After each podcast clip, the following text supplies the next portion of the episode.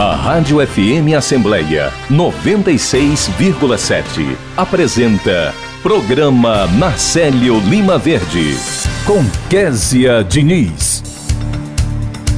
Programa desta quarta-feira, a gente conversa com a coordenadora do Laboratório de Inovação de Fortaleza, Thaís Costa, que fala sobre a nova coordenadoria para a primeira infância aqui na capital. O repórter Silvio Augusto está na Assembleia e acompanha os destaques que acontecem na casa.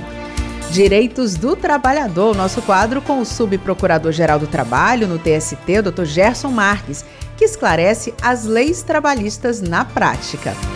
Tem entrevista com o advogado especialista em direito eleitoral André Xerez, que explica o que as federações partidárias trazem de novo para as eleições. No quadro Ouvidoria, a gente conversa com o ouvidor parlamentar da Assembleia Legislativa, o deputado Walter Cavalcante, que fala sobre o Dia do Ouvidor.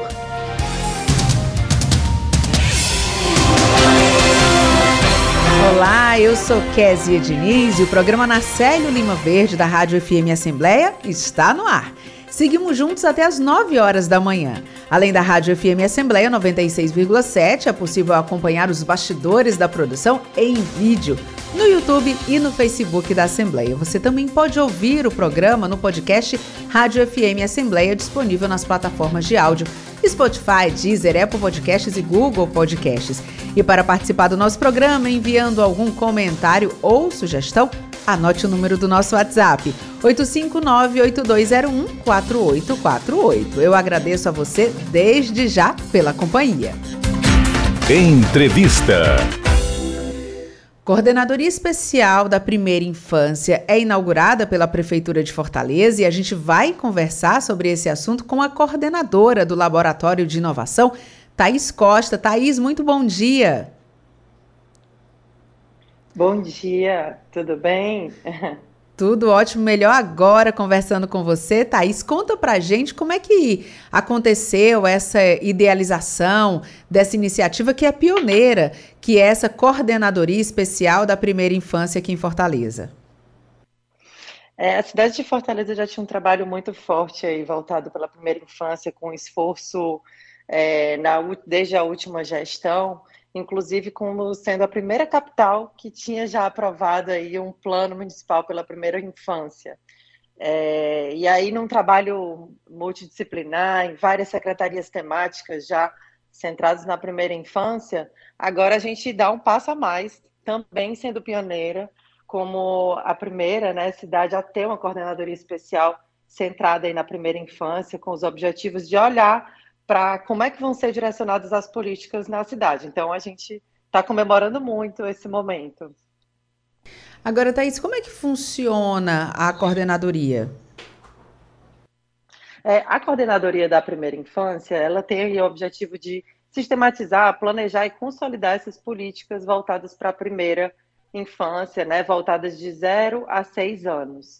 Então, ela vai estar atuando muito mais, né? E a, a coordenadora, a Patrícia Macedo, vai estar nesse fortalecimento das políticas públicas, é, pensando em como devem ser direcionadas essas políticas. E a gente do Laboratório de Inovação segue dando suporte, a gente atuou muito é, em projetos voltados pela primeira infância, é, dando suporte à implementação de projetos pilotos para poderem ser escalados para a cidade é, nas secretarias temáticas. Então, o foco da, da, da coordenadoria vai ser realmente nesse, no planejar, consolidar e sistematizar essas políticas públicas. As pessoas que estão acompanhando agora o nosso programa e querem saber mais ou querem participar de alguma forma, como é que pode ter essa, essa participação, essa interação com o pessoal da coordenadoria, Thaís?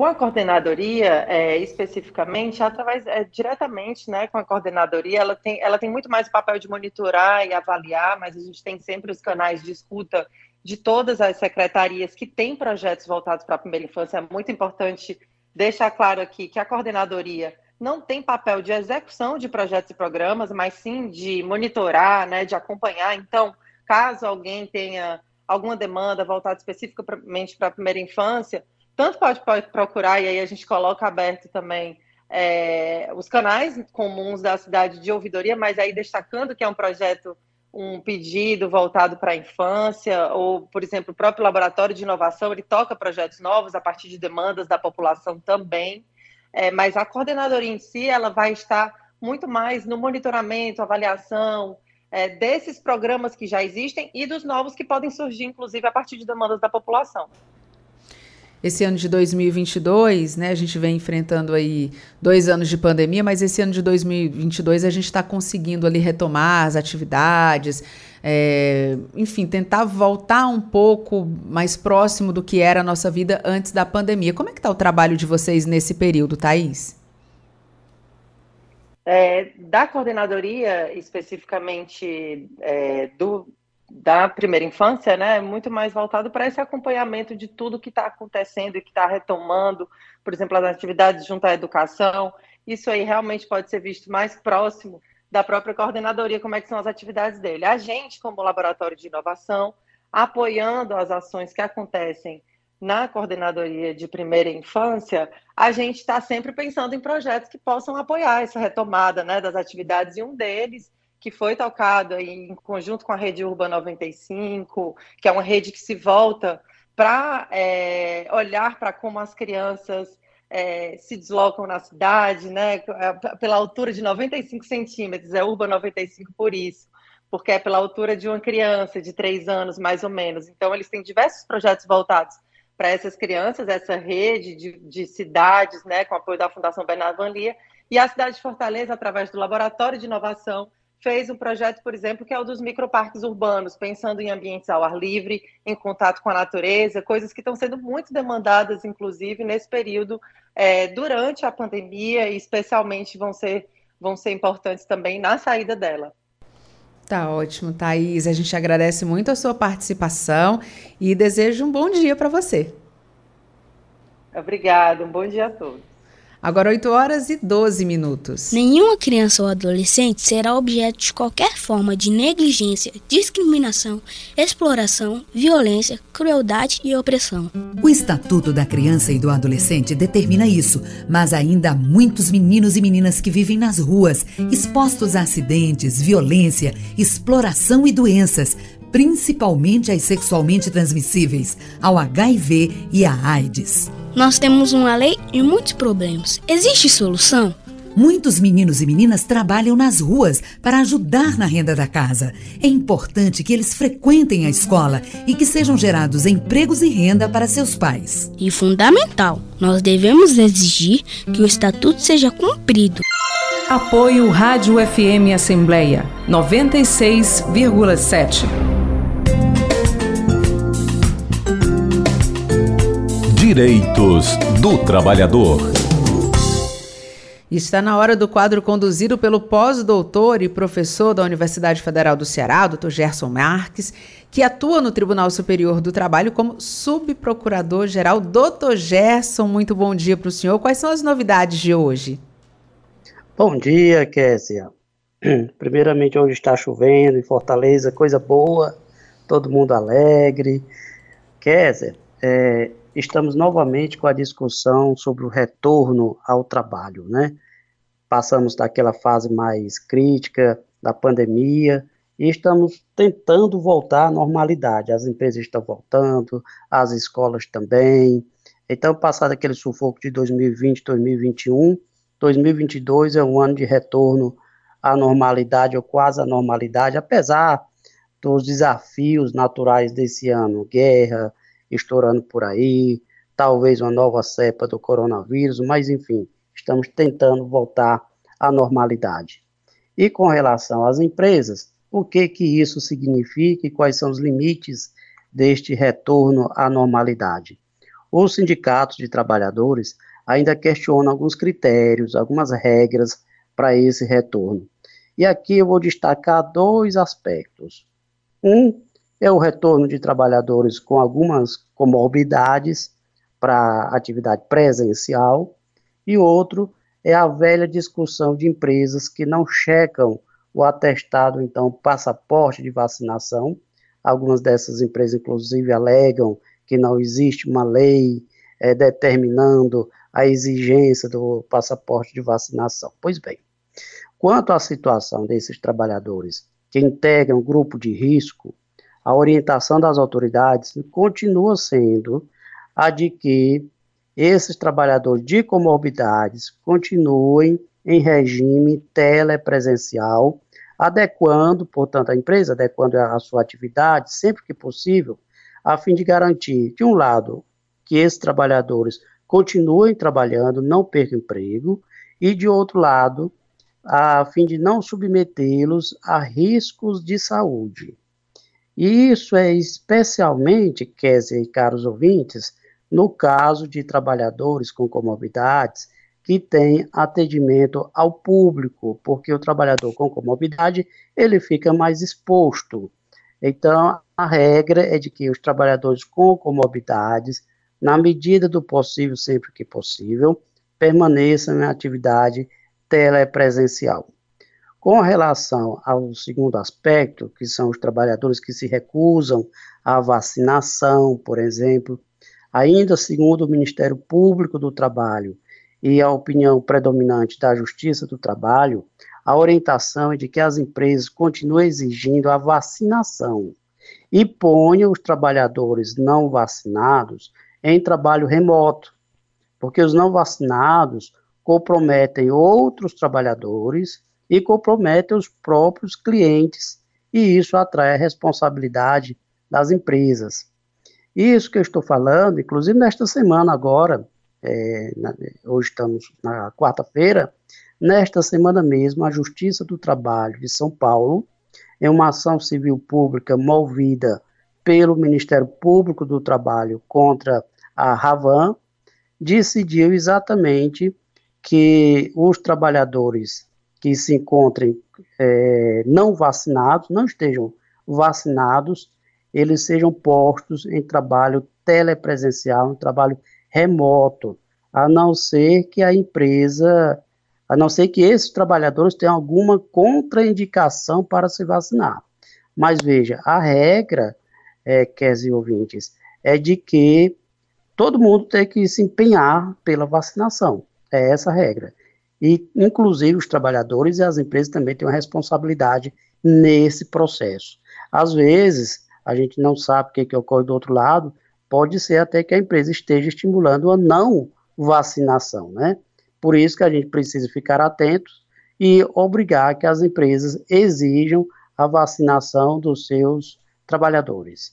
Então são essas as informações que nós temos para hoje, Kess, e tomara que nós retornemos às atividades normais, mas com responsabilidade consigo e para com o outro. Com é certeza, isso. doutor Bom Gerson. Bom dia, doutor Gerson. Olha, quem está escutando o programa agora e tiver alguma dúvida sobre o direito como trabalhador, pode mandar o seu questionamento para o nosso WhatsApp. O nosso número é 859-8201-4848. Doutor Gerson vai esclarecer a sua dúvida aqui no nosso quadro Direitos do Trabalhador. Doutor Gerson, muito bom dia. A gente segue agora com o nosso programa, 8 horas e 18 minutos. Trabalho doméstico é trabalho e tem direitos. Se a trabalhadora doméstica estiver convivendo com pessoas contaminadas ou com sintomas de Covid-19, ou se alguma pessoa do local de trabalho estiver com o vírus, alguns cuidados devem ser tomados. Dispensar a trabalhadora mantendo a remuneração durante o isolamento, reservar espaço adequado para o isolamento caso ela more no trabalho, mantendo o salário. Se alguém estiver com Covid-19 no trabalho, a empregada empregada deve ser dispensada de realizar a limpeza do cômodo em que a pessoa está isolada. Em caso de qualquer violação de direito, denuncie. Denúncias podem ser feitas pelo www.npt.mp.br ou pelo aplicativo MPT Pardal. Trabalho doméstico é trabalho e tem direitos. Uma campanha do Ministério Público do Trabalho. Apoio Rádio FM Assembleia 96,7. Entrevista. Estamos de volta com o programa Narcélio Lima Verde. A gente fala agora sobre partidos políticos que buscam se adequar às mudanças trazidas pelas federações partidárias. E sobre esse assunto, a gente conversa com o advogado especialista em direito eleitoral, doutor André Xerez. Doutor André, muito bom dia para o senhor. Bom dia, Kézia. Bom dia a todos os ouvintes.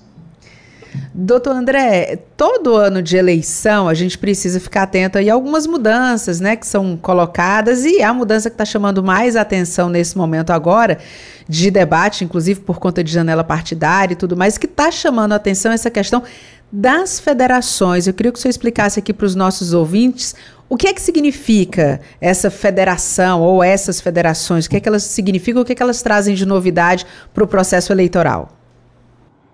As federações vão entrar em vigor agora pela primeira vez no nosso ordenamento jurídico desde a Constituição de 88.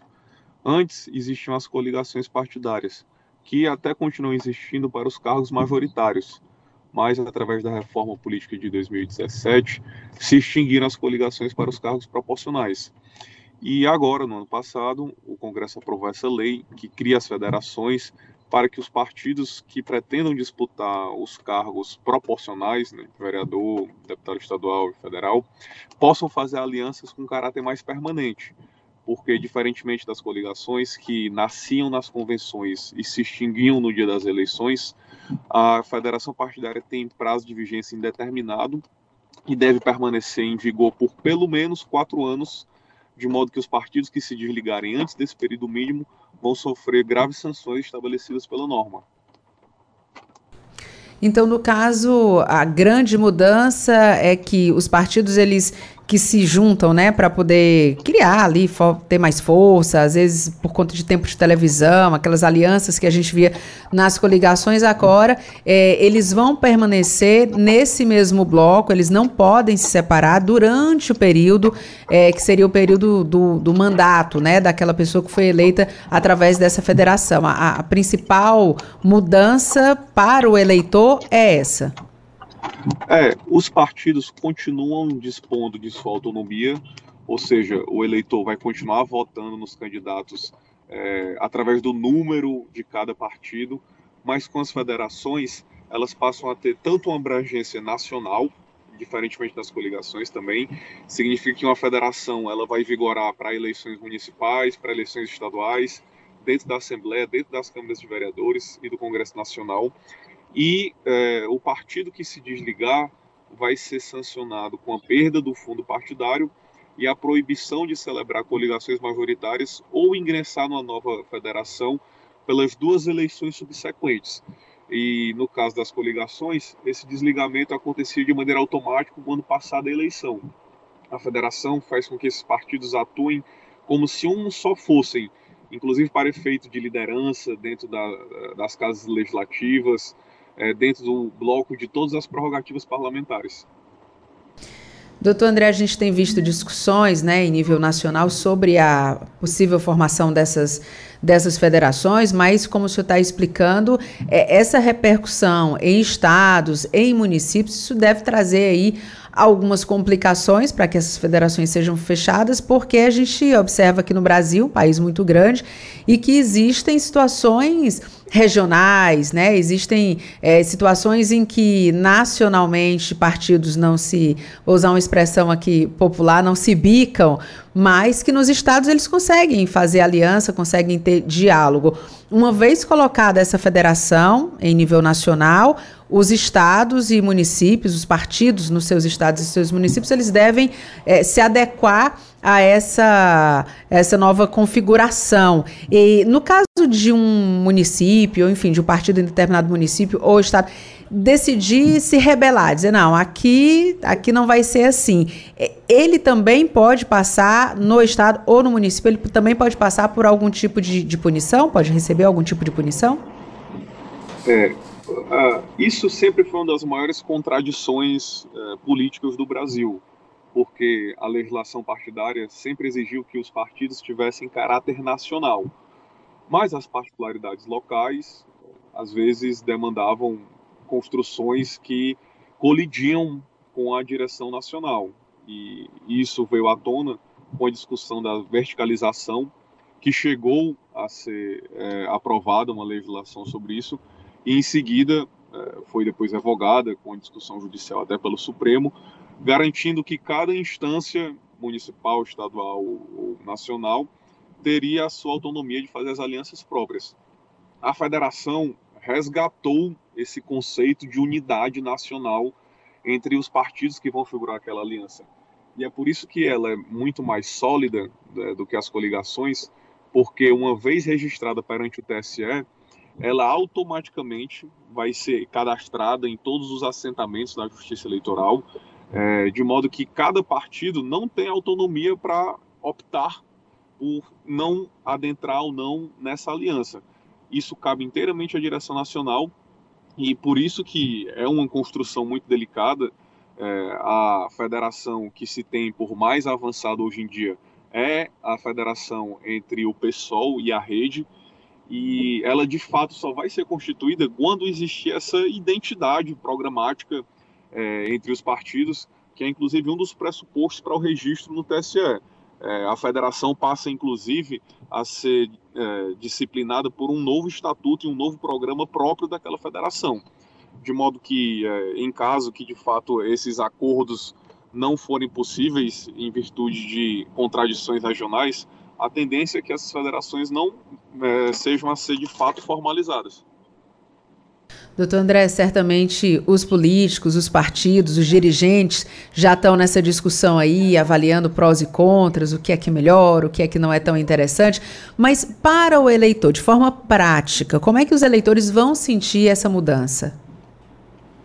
É, para o eleitor, não vai ser uma novidade tão grande, porque o eleitor já está acostumado com esse tipo de aliança é, ainda que é, num caráter mais efêmero ou provisório, como foi as coligações. É, isso é uma, uma situação que vai mudar principalmente para os partidos menores, que, através das coligações, tinham dificuldade de superar a cláusula de barreira para ter acesso a, a, a toda a extensão do direito de antena e do fundo partidário. Agora, para os eleitores, visualizar essas federações significa, no final das contas, que é, a coerência programática daqueles partidos vai estar mais fortalecida do que coligações que às vezes envolviam cinco ou seis legendas sem nenhum tipo de afinidade específica. É, na realidade, configuravam mais um, um arranjo momentâneo para facilitar é, atingir o coeficiente partidário. E as federações pretendem transmitir ao eleitor, até pelos seus requisitos de formação, que ali há uma aliança programática de caráter mais sólido, ideológico e programático. É, e o eleitor, via de regra, vai poder olhar para essa aliança imaginando que ali há de fato uma coerência, uma unidade de atuação partidária. Doutor André, agradeço muito pela sua participação. Esse é um ano importante, ano de eleições, né, em que a gente fica acompanhando aí essas mudanças, tentando entender melhor como é que serão formados esses cenários, para que no final das contas o eleitor decida, porque o eleitor é que tem todo o poder, né? Doutor André, muito obrigada pela sua participação. Muito bom dia. Dispõe, Kézia. Bom dia a todos. Agora 8 horas e 28 minutos e a gente vai direto conversar com o repórter Silvio Augusto, que está aqui na Assembleia Legislativa e traz novidades para a gente. Bom dia, Silvio. Bom dia, Kézia. Bom dia a todos. Nesta quarta-feira, da manhã, quinta, os serviços do PROCON Fortaleza chegam ao bairro Vila União, como parte da programação da Semana do Consumidor. O atendimento à população será das 9, das 9 horas ao meio-dia, com diversos serviços, como a abertura de reclamação, orientação jurídica e palestras educativas. Para falar mais sobre o assunto, vamos conversar com o coordenador jurídico do PROCON Fortaleza, Ayrton Melo. Bom dia, doutor Ayrton. Bom dia, bom dia, Kézia. Bom dia, ouvintes bom dia. da, da TV, TV Rádio Assembleia. É, gostaria que senhor falasse sobre a programação, da, que faz parte da programação e comemoração ao Dia Mundial do Consumidor comemorado ontem? Bom, além das atividades que o PROCON já vem desenvolvendo durante todo a, o, o, dia a dia, o PROCON intensificou o atendimento ao consumidor durante a, a, semana de comemoração ao Dia Mundial do Consumidor, que é dia 15 de março, e hoje estará no bairro Vila União, no Centro de Referência de Assistência Social, é, que fica na Rua do Avião Sem Número, na Vila União, de 9 ao meio-dia, sua unidade móvel e também na escola Professor Coronel José Aurélio Câmara, fazendo um atendimento específico aos consumidores e também é, prestando informações e esclarecimentos sobre os direitos dos consumidores como forma de é, impulsionar ainda mais os conhecimentos para os consumidores no município de Fortaleza. A atividade acontece hoje e amanhã. Essa atividade, parte dessas comemorações, elas estarão acontecendo no dia de hoje e também pela manhã na quinta-feira. Doutor Ayrton, essa presença do PROCON Fortaleza nos bairros tem apresentado resultados satisfatórios.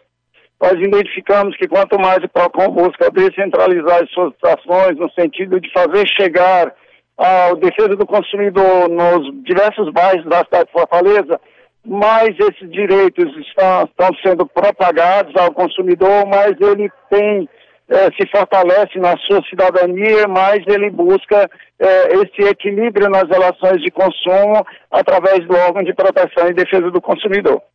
E a pessoa que chegar lá apresentando essas reclamações, qual a documentação necessária, o que, é que ela precisa levar para ser atendida? O PROCON solicita via de regra, para abertura de reclamações, que a pessoa apresente o documento de identificação, RG, CPF, um comprovante de endereço e um documento que comprove a, a sua relação de consumo, uma nota fiscal, um recibo, um contrato, qualquer documento que indique que a pessoa contratou um serviço ou adquiriu um produto junto a um estabelecimento comercial ou uma prestadora de serviço. Tem algum número de contato também? O PROCON recebe denúncias e reclamações é, através do telefone 151 e também o consumidor pode acessar o portal da Prefeitura Municipal de Fortaleza no endereço www.fortaleza.ce.gov.br na aba Defesa do Consumidor e ali tanto fazer um atendimento, um agendamento para atendimento presencial, como fazer reclamação ou denúncia de forma virtual. Muito obrigado. Conversamos com o doutor Ayrton Melo, coordenador jurídico do PROCON Fortaleza, sobre que hoje e amanhã os serviços do PROCON Fortaleza chegam ao bairro Vila União. Né? Essa programação faz parte da Semana do Consumidor e ontem, dia 15, lembrando, foi comemorado o Dia Mundial do Consumidor. A FM Assembleia é com você no centro das discussões. Obrigada pela sua participação. Silvio, agora 8 horas e 32 minutos. Num país democrático, o voto de cada cidadão tem o mesmo poder. E você sabe quem torna isso possível? A Justiça Eleitoral. Ela é responsável por organizar, realizar e julgar as eleições. A Justiça Eleitoral é composta pelo TSE, TREs, juízes e cartórios eleitorais. O Tribunal Superior Eleitoral fica em Brasília, onde ocorre o julgamento final das ações eleitorais e o planejamento de toda a estrutura das eleições eleições. Os tribunais regionais eleitorais estão em todas as capitais e julgam as ações eleitorais do seu estado, além de fazer a apuração e realizar grande parte do processo eleitoral. Já os cartórios eleitorais estão em milhares de municípios e fazem parte do dia a dia da população, prestando vários serviços aos eleitores. Então, quando ouvir falar em justiça eleitoral, lembre-se de quanta gente está por trás dela, trabalhando pela democracia e para que a voz de cada brasileiro seja ouvida. Justiça Eleitoral, a justiça da democracia. Apoio Rádio FM Assembleia 96,7. Você ouve Programa Narcélio Lima Verde com Késia Diniz. Estamos de volta e a gente vai conversar novamente com o repórter Silvio Augusto, que está aqui na Assembleia Legislativa. O Silvio fica é, circulando pelos bastidores aqui da Assembleia, buscando informações, entrevistados, atualidades, né? Hoje a Assembleia Legislativa tem uma agenda cheia, além da sessão ordinária, a gente tem vários eventos acontecendo aqui também. Silvio Augusto está de volta e conta detalhes para gente. Novamente, bom dia, Silvio. Mais uma vez, bom dia, Kézia. Estamos de volta agora para conversar com a doutora Hilária Barreto, ela que é diretora executiva do Instituto Plácido Castelo, é, que vai conversar com a gente, Kézia, sobre que o TSE, né, o Tribunal de Contas do Estado, por meio da sua escola de contas, está retomando as qualificações pelo interior do Estado. Bom dia, doutor Hilário. Bom dia, prazer estar aqui com vocês. O Tribunal de Contas, por meio de sua Escola de Contas, Instituto Plástico Castelo, está retomando com sua série de capacitações por todo o interior do Estado, contemplando um público-alvo de gestores, prefeitos, secretários, procuradores municipais, diretores escolares, é, com o objetivo de aperfeiçoar e qualificar muito mais a gestão pública do nosso Estado.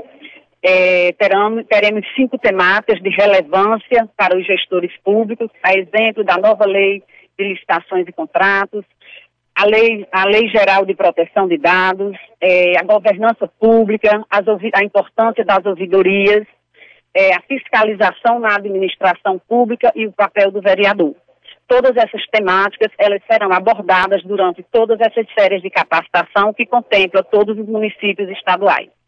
Doutor Hilária, é, o que motivou o TCE, é, por meio da Escola de Contas, a promover essas qualificações por todo o Estado? O viés educativo e orientador do Tribunal de Contas, ele está bem com, é, consolidado, né, e efetivo por meio de sua escola de contas. E o objetivo maior é potencializar os acertos e minimizar erros. É, o gestor público bem orientado, bem instruído, estará sempre com, com a tendência, com a com as possibilidades de maiores acertos e menos erros. Esse é o objetivo primordial. E aí nos, nos dá um resultado é, de uma administração pública eficiente, com bons resultados, e uma governança pública mais assertiva. Quem quiser participar das qualificações. É, nós estamos com as inscrições abertas. Ontem, 15 de março, fizemos a primeira edição na cidade do Iguatu, contemplando 15 municípios vizinhos e as inscrições elas são feitas pelo site do Tribunal de Contas, www.ipc.tce.ce.gov.br, através do telefone direto 85 3488 1793. Também todo qualquer gestor público, servidor poderá fazer a inscrição no local onde está acontecendo as edições das capacitações. Muito obrigado. Conversamos com a doutora Hilária Barreto, diretora executiva do Instituto Plástico Castelo, sobre que o TCE Ceará, por meio da sua escola de contas, está retomando as qualificações pelo interior do Estado. Rádio FM Assembleia, com você no centro das discussões. Obrigada, Silvia. Agora 8 horas e 37 minutos. Pedro sabe tudo sobre rios. A cachoeira da Cascaia vai dar lá na Groa da Laje. E o córrego? O córrego vai dar no Riacho da Lapinha, ué. E o dinheiro público? Mas sou estranho, eu não sei não. Agora você fisgou, eu me pegou e eu ainda nada. Brasileiro precisa saber para onde vai o dinheiro dos seus impostos. Acesse o portal da Transparência e fiscalize. Dinheiro público é da nossa conta. Controladoria Geral da União. Governo Federal. Apoio Rádio FM Assembleia 96,7. No século XIX foram criadas as primeiras empresas especializadas em abastecer os jornais com notícias. São as agências de notícias, que têm como clientes os veículos de comunicação de massa. Com o avanço das tecnologias de comunicação, principalmente depois da internet, multiplicou-se a quantidade de notícias circulando diariamente. Sintonizada com esses avanços, a Assembleia Legislativa do Ceará criou sua agência de notícias para noticiar as atividades parlamentares que repercutem na vida dos cearenses. Além da atuação parlamentar, a agência de notícias divulga informações sobre os serviços e eventos promovidos pelo Poder Legislativo, de interesse do cidadão e do servidor, aproximando ainda mais o parlamento da sociedade. A notícia gerada em tempo real pode ser acessada a qualquer dia, hora e lugar.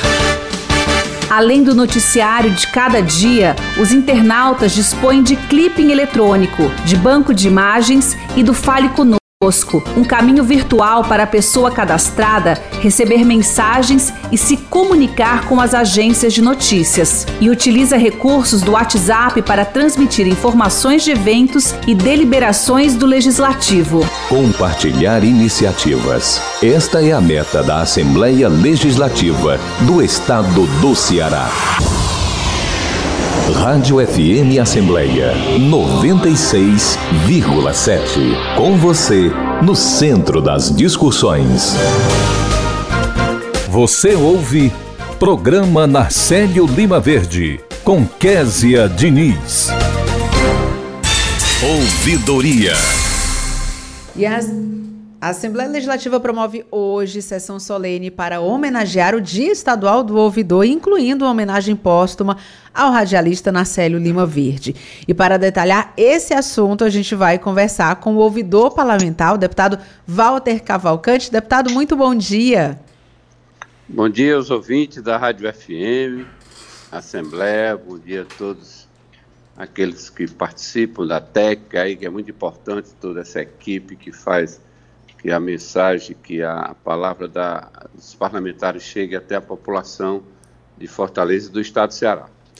Obrigada, é com muita alegria deputado. que hoje nós vamos realizar essa solenidade, onde vamos homenagear uma pessoa que deu um exemplo de vida, não só como parlamentar, mas também como uma pessoa acolhedora de todas as ações, de todas ouvia, uma pessoa que dava importância muito grande a a, ouvidor e recebia ouvidores de várias instituições, como o Ministério Público, é, da Defensoria. Então, o Nacélio foi para a gente assim um exemplo de vida em termos de dar condições para que a gente aprendesse com as palavras dele, com a forma como ele trabalhava aí não só como parlamentar, mas como um grande radialista, jornalista, tudo que foi na sua vida. Então nós vamos fazer essa homenagem ao Nacélio e vários outros ouvidores do estado do Ceará.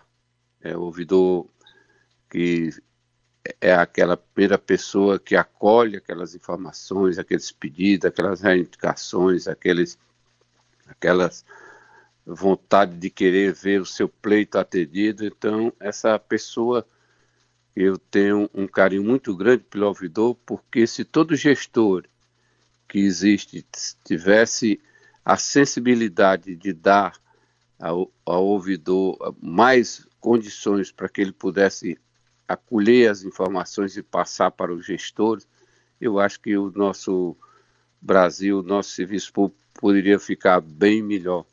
Essa é a nossa intenção de homenagear nesse dia o defensor. Aliás, o, ouvidor. O ouvidor. Deputado, nessa sessão de hoje, além da homenagem ao nosso querido Narcélio Lima Verde, em memória, é, outras pessoas também serão homenageadas, né? E é uma forma de reconhecer o trabalho que essas pessoas vêm desenvolvendo.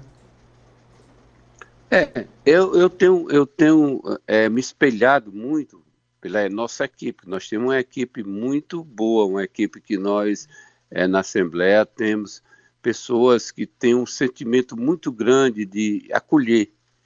E vi também um, um trabalho que foi feito é, na prefeitura de Calcaia, onde há aquela, aquela é, é, organização entre todas as secretarias, onde cada secretaria tem um ouvidor. E esse ouvidor repassa para o ouvidor geral todas aquelas informações, aquelas é, reivindicações que a, a população externa, e isso ele filtra, leva para o gestor e o gestor assim dá diretrizes, principalmente no que diz respeito às demandas, é, demanda administrativa, demanda pessoais, demanda do servidor. O servidor muitas das vezes é, se sente assim é, numa condição de não ter aquela pessoa que ele vá direto levar assim uma, uma solicitação até do direito que ele tem, e isso dificulta. Mas quando você tem uma, uma ouvidoria, você leva para ela e ela dá a diretriz maior, que é a resolutividade das ações que faz com que você cresça dentro do, da gestão. Então, eu acredito, principalmente agora com esse upgrade que o presidente é, Leitão deu na ouvidoria parlamentar, ampliando as suas ações, recebendo mais demanda. Chega uma demanda, a equipe da, da, dos profissionais já encaminha diretamente para o setor, para que o setor possa responder, dar informação dentro daqueles prazos exigidos pela lei da acessibilidade. Então, tudo isso é, são ações que precisa ser cada vez mais implementada dentro de uma visão de quem quer ver o melhor para a população.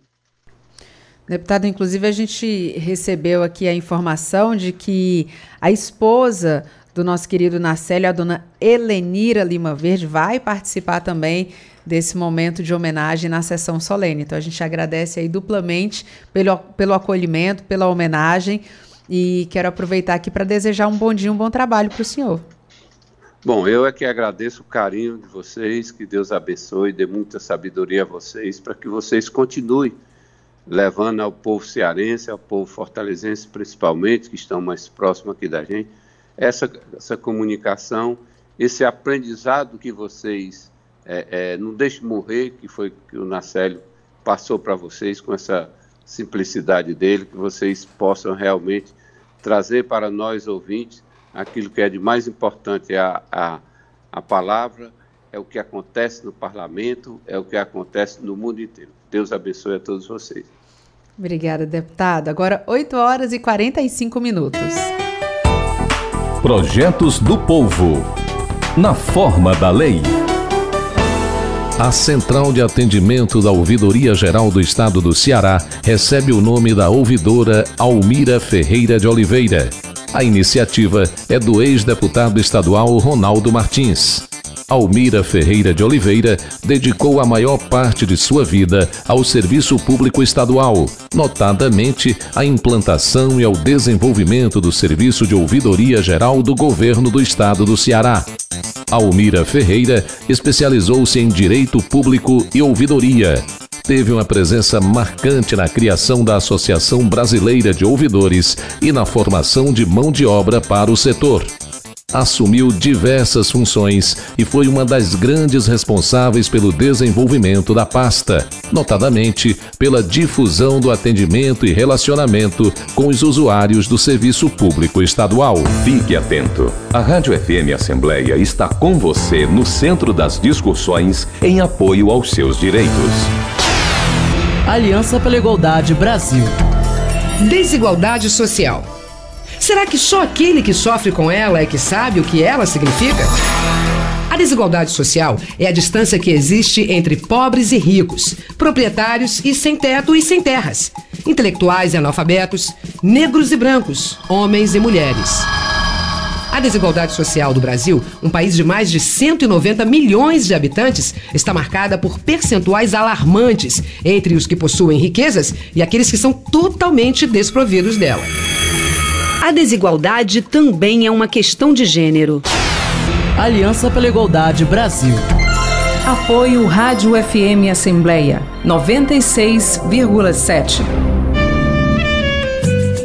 Show Amigos do Sardinha. Neste domingo, 20 de março, às 18 horas, no Cine Teatro São Luís, Tarcísio Sardinha recebe uma grande homenagem musical em um show solidário. São dezenas de instrumentistas e cantores reunidos para celebrar a obra de Tarcísio Sardinha. Toda a renda será revertida para o tratamento de saúde deste grande artista cearense. Domingo, 18 horas, no Cine Teatro São Luís, show Amigos do Sardinha. Ingressos no site Simpla e nas bilheterias do São Luís.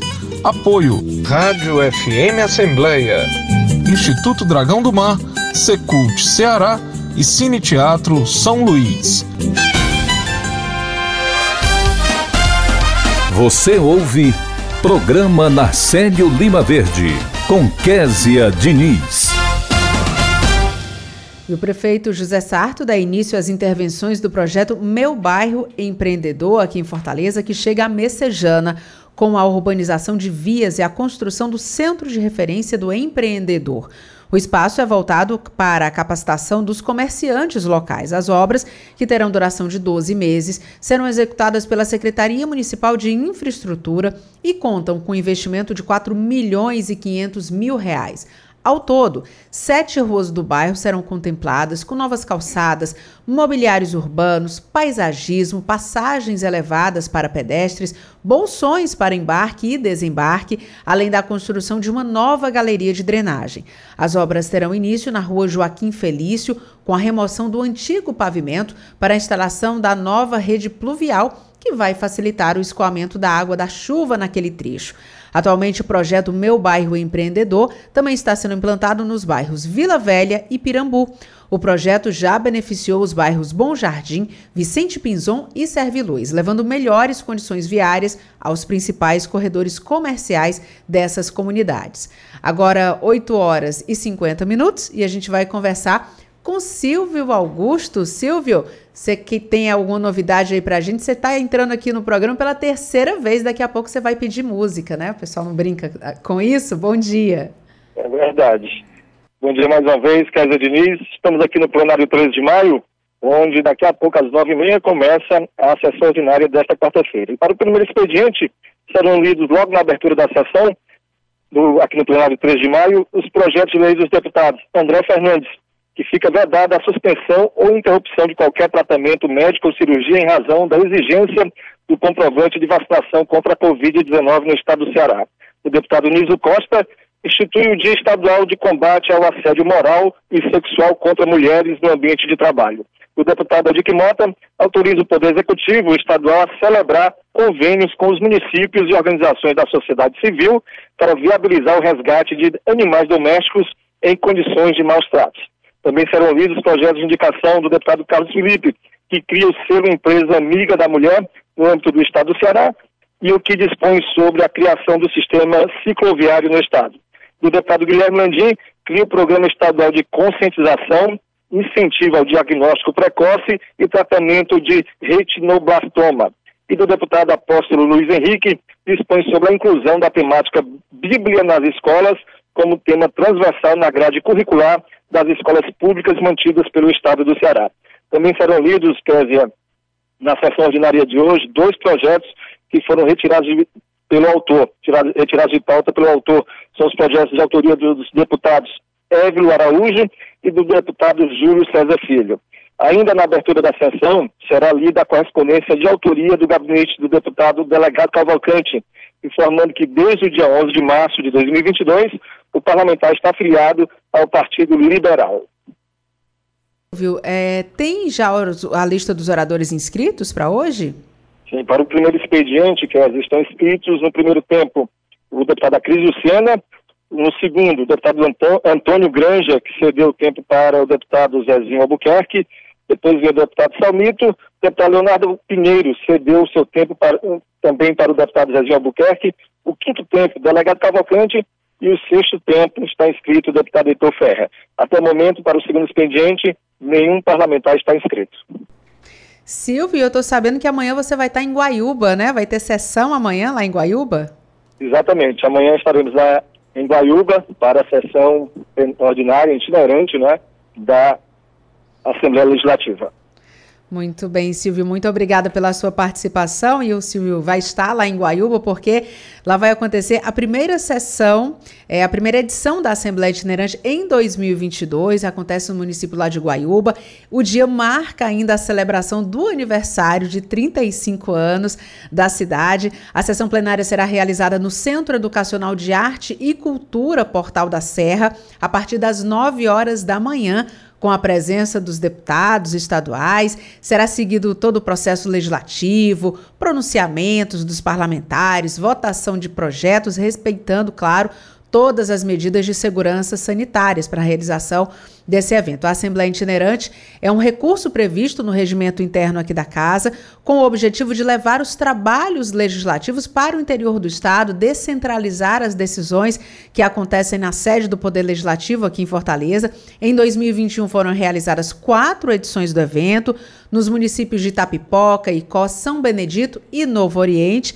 E agora a gente começa essa nova rodada de sessão itinerante no município de Guaiúba, no momento importante, dia 17 de março, comemorando então 35 anos do município. A organização da Assembleia Itinerante é do Conselho de Altos Estudos e Assuntos Estratégicos da Assembleia, que tem à frente o deputado Tim Gomes. Antes da sessão itinerante, os parlamentares vão participar de uma visita ao Polo Industrial Químico de Guaiúba, onde será inaugurada a primeira empresa do complexo, a Instraplast. A fábrica produz embalagens para bolos e pães. Outras três empresas também estão no processo de instalação. O, esse polo ele foi inaugurado em 2018 pelo governo do Ceará e deve abrigar 21 empreendimentos gerando cerca de 2 mil empregos diretos na região ali de Guaiúba polo então importante para o desenvolvimento para a nossa economia. A gente vai acompanhar todos esses destaques com o Silvio Augusto direto lá conversando com os deputados no programa de amanhã. Mas hoje a gente chegou ao final do programa Narcélio Lima Verde. Você acompanhou a entrevista com o advogado especialista em direito eleitoral, Dr. André Xerez, sobre o que as federações partidárias trazem de novo para as eleições. Recebemos também a coordenadora do Laboratório de Inovação, Thaís Costa, que detalhou a inauguração da Coordenadoria Especial da Primeira Infância aqui em Fortaleza. No quadro Ouvidoria, a gente conversou com o ouvidor parlamentar da Assembleia, o deputado Walter Cavalcante, que destacou o Dia do Ouvidor. No quadro Direitos do Trabalhador, o subprocurador-geral do Trabalho no TST, o Dr. Gerson Marques, esclareceu temas trabalhistas. O repórter Silvio Augusto acompanhou os destaques que acontecem na Assembleia. Agradeço muito a você por nos acompanhar juntinho do rádio. Lembrando que nós também estamos em podcast. Você pode nos encontrar nas principais plataformas de áudio, como o Spotify, Deezer, Apple Podcasts e Google Podcasts. Basta procurar Rádio FM Assembleia e se inscrever. Além de mim, Kézia Diniz, a equipe do programa reúne na coordenação Tarciana Campos, na produção Laiana Vasconcelos, repórteres Silvio Augusto e Cláudio Teran. Direção de vídeo Rodrigo Lima, operação multimídia César Moreira, a coordenação de programação é de Ronaldo César e a supervisão é de Rafael Luiz Azevedo. Para participar do nosso programa enviando algum comentário ou sugestão, anote o número do nosso WhatsApp 859-8201-4848. Obrigada a você que nos escuta pela audiência. A gente volta a se encontrar amanhã. Até lá. Tchau.